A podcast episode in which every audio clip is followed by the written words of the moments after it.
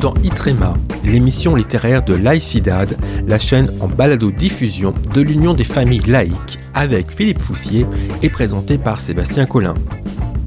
Dans Lettre à ma génération, la jeunesse face aux extrêmes, la jeune juriste Louise Elafi enjoint ses lecteurs à chérir la liberté et, au-delà, les principes républicains et l'universalisme.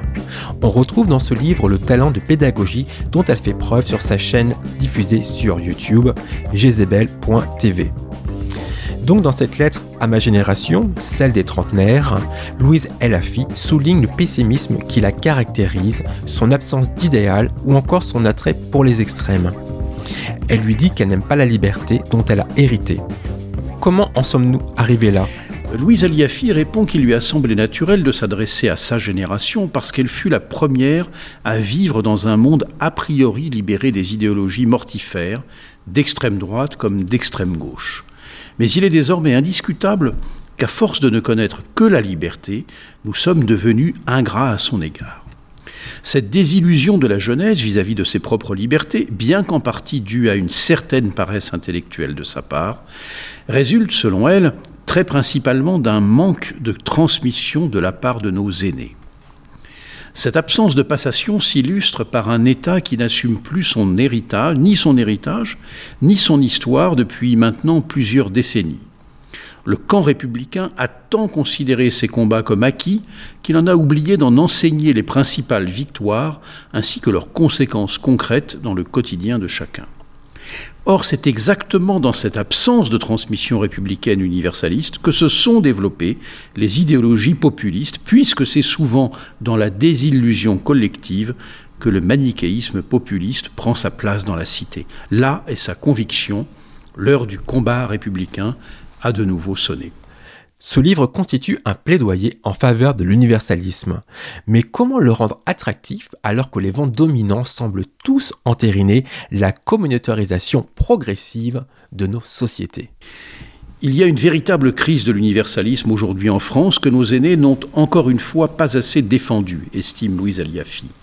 Nous en payons aujourd'hui le prix cher en arrivant petit à petit dans ce que Tocqueville appelait les petites sociétés, et à travers lesquelles il expliquait qu'à partir du moment où l'État ne se charge pas d'établir un commun entre les hommes, alors les petites ressemblances identitaires décident de la vie de la cité, et celle-ci se transforme en un agglomérat de petites communautés particulières vivant les unes à côté des autres. Cette absence d'enseignement de ce qu'est l'universalisme a laissé la place à deux discours dominants.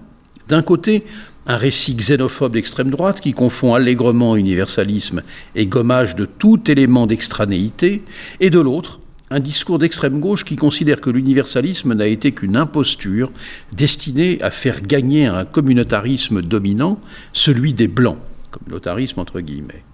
Résoudre cette défiance envers l'universalisme prendra du temps, mais est absolument indispensable sous peine de laisser périr tout notre modèle de contrat social, assure-t-elle.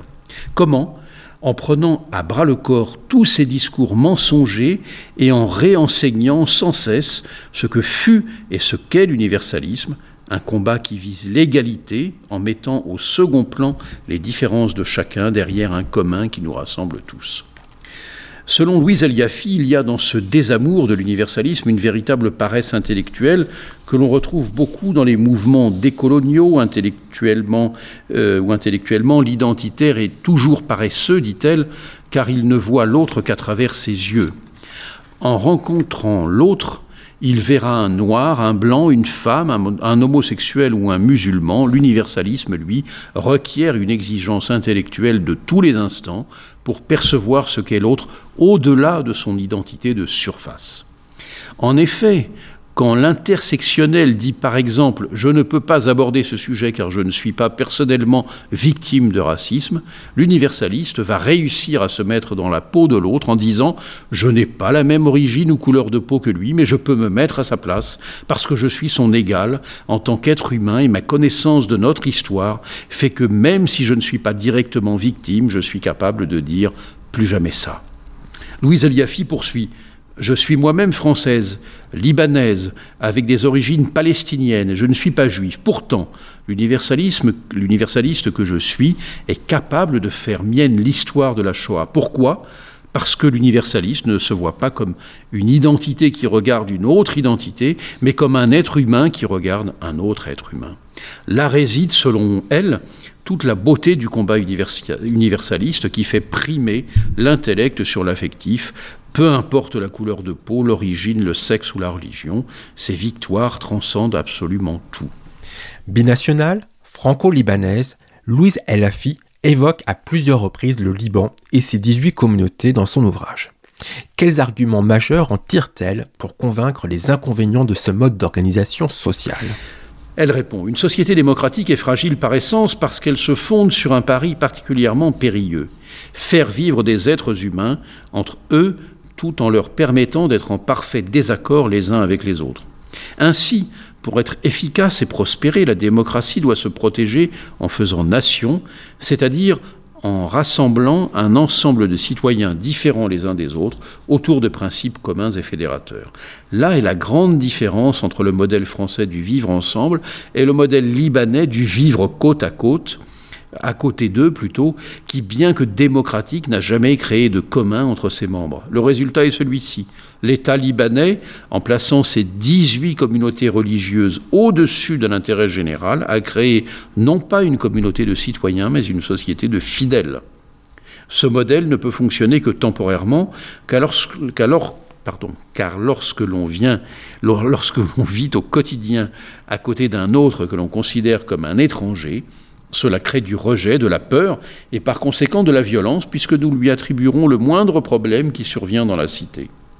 Sombrer dans l'identitarisme, c'est se mettre dans la position de toujours choisir son camp, non pas en fonction de l'intérêt de tous, mais selon une appartenance individuelle. C'est ce qui fait que nous pouvons nous transformer, selon les mots d'Amin Mahalouf, en massacreurs et que nos identités peuvent devenir meurtrières, selon euh, le, le titre de son livre Les identités meurtrières, publié il y a une vingtaine d'années.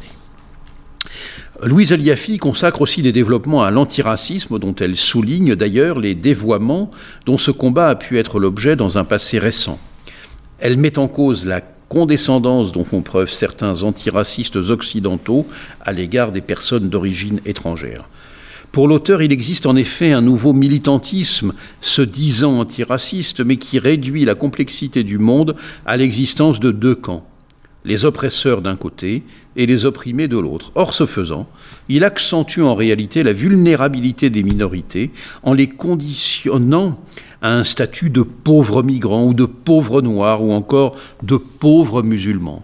Ainsi, ces militants n'admettent jamais qu'une personne issue de l'immigration puisse être autre chose que la victime de sa propre condition, et si celui-ci refuse ce schéma, oppresseur opprimé, il sera considéré comme un traître par sa communauté d'origine.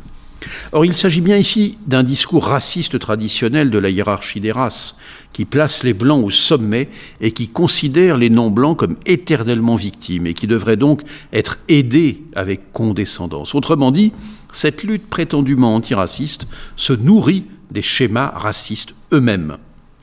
Par ailleurs, toujours en vertu du même schéma manichéen, certains militants ou intellectuels vont pardonner les pires actes lorsqu'ils sont commis par des entre racisés, qui ne sont forcément que des victimes du entre racisme d'État dans lequel ils vivent. C'est ce que Majid Nawaz appelle le racisme de faible standard, c'est-à-dire ne pas s'indigner lorsqu'une personne issue de l'immigration exprime sa misogynie, du chauvinisme, de l'antisémitisme ou du racisme, mais exiger, à contrario qu'un blanc soit à la hauteur, lui, des valeurs démocratiques libérales. Or, les victimes de ce double standard sont en réalité les minorités, puisqu'on leur limite leur horizon, on rabaisse leur potentiel et on les juge comme des personnes dont la culture serait en fait moins civilisée. L'auteur plaide avec passion en faveur de la laïcité. Quel antidote convoquer pour contrer ce poison pernicieux qui l'a fait désormais apparaître à beaucoup comme une notion opposée à la liberté? Jamais, nous dit Louise Aliafi, un concept aussi créateur de liberté n'a été aussi peu compris que la laïcité. Pour contrer les discours mensongers qui essaient de faire croire, notamment à la jeunesse, que la laïcité serait liberticide, il faudrait non seulement en réenseigner les principes, mais surtout expliquer ce, qui serait, ce que serait notre société sans laïcité. Une société bien moins libre, c'est aussi la raison pour laquelle elle convoque autant dans son livre l'exemple libanais, qui est le modèle anti-laïque par excellence. Il faut selon elle également rappeler à l'ordre ceux qui rêvent d'une liberté illimitée à l'américaine, en rappelant que la vraie liberté n'est jamais absolue. La liberté absolue de chacun euh, ne se soucie pas de l'autre et limite donc forcément les libertés de tous. Notre société française s'est créée sur l'idée que pour que chacun soit libre, chacun doit limiter un peu ses propres libertés au nom du respect de l'ordre public. Là est le seul moyen de rendre efficace le contrat social. La laïcité est ainsi fondée sur une liberté de conscience, certes absolue, mais dont la manifestation, la liberté de culte, est limitée par la liberté des autres. Elle n'est donc pas un concept liberticide, mais une notion qui émancipe chacun à travers la conscience d'un collectif. Louise Eliafi met aussi vigoureusement en garde sa génération contre l'extrême droite et notamment le discours zémourien. Elle mobilise des exemples historiques pour démontrer le danger de cette idéologie. S'il ne faut jamais cesser de convoquer l'histoire, et notamment ses pires moments, pour rappeler ce que fut l'extrême droite au pouvoir, nous dit-elle, il faut également expliquer en quoi il y a une continuité entre extrême droite d'antan et extrême droite actuelle, en ne tombant pas dans le piège consistant à faire croire que l'extrême droite, ça n'existe plus. Qu'on ne s'y trompe pas, nous dit-elle. Il existe une véritable continuité entre les idées portées par une Marine Le Pen ou un Éric Zemmour et leurs ascendants boulangistes ou maurassiens. En dehors du rappel indispensable de notre histoire, cela fait trop longtemps que le contre-discours républicain consiste à dire à l'électorat d'extrême droite qu'il est raciste, poursuit euh, Louise Aliafi. Tout d'abord, cet argument ne fonctionne que très peu, car une grande partie de l'électorat de Marine Le Pen est plus souvent intéressée par les questions sociales que par l'identitaire, et ensuite, parce qu'il serait, selon l'auteur, plus utile d'expliquer qu'on ne porte jamais atteinte aux libertés d'un seul individu sans porter atteinte à celles de toute une nation. La preuve étant avec l'exemple hongrois porté au nu par l'extrême droite française. À son arrivée au pouvoir, Viktor Orban n'a pas seulement, entre guillemets, fait passer immédiatement des lois anti-migrants, il a également mis à mal une grande partie des contre-pouvoirs nécessaires dans un État de droit, à savoir la liberté de la presse et le pouvoir constitutionnel. Est-ce que les Hongrois de souche, entre guillemets, ont été épargnés par ces décisions liberticides? La réponse est non. Voilà donc pour ce, ce compte-rendu euh, exceptionnellement un peu long de ce livre très intéressant, donc de Louise Eliafi, E-L plus loin, Y-A-F-I, Lettre à ma génération, la jeunesse face aux extrêmes, publié aux éditions de l'Observatoire il y a très peu de temps, 288 pages, 19 euros. Merci Philippe. Pour nous soutenir, rendez-vous sur le site internet de l'UFAL, ufal.org, et devenez adhérent. Vous recevrez alors l'excellent UFAL Info. Vous pourrez également y commander le dernier numéro de Cause républicaine. Quant à moi, je vous donne rendez-vous la semaine prochaine avec une toute nouvelle chronique littéraire de Philippe Foussier. A bientôt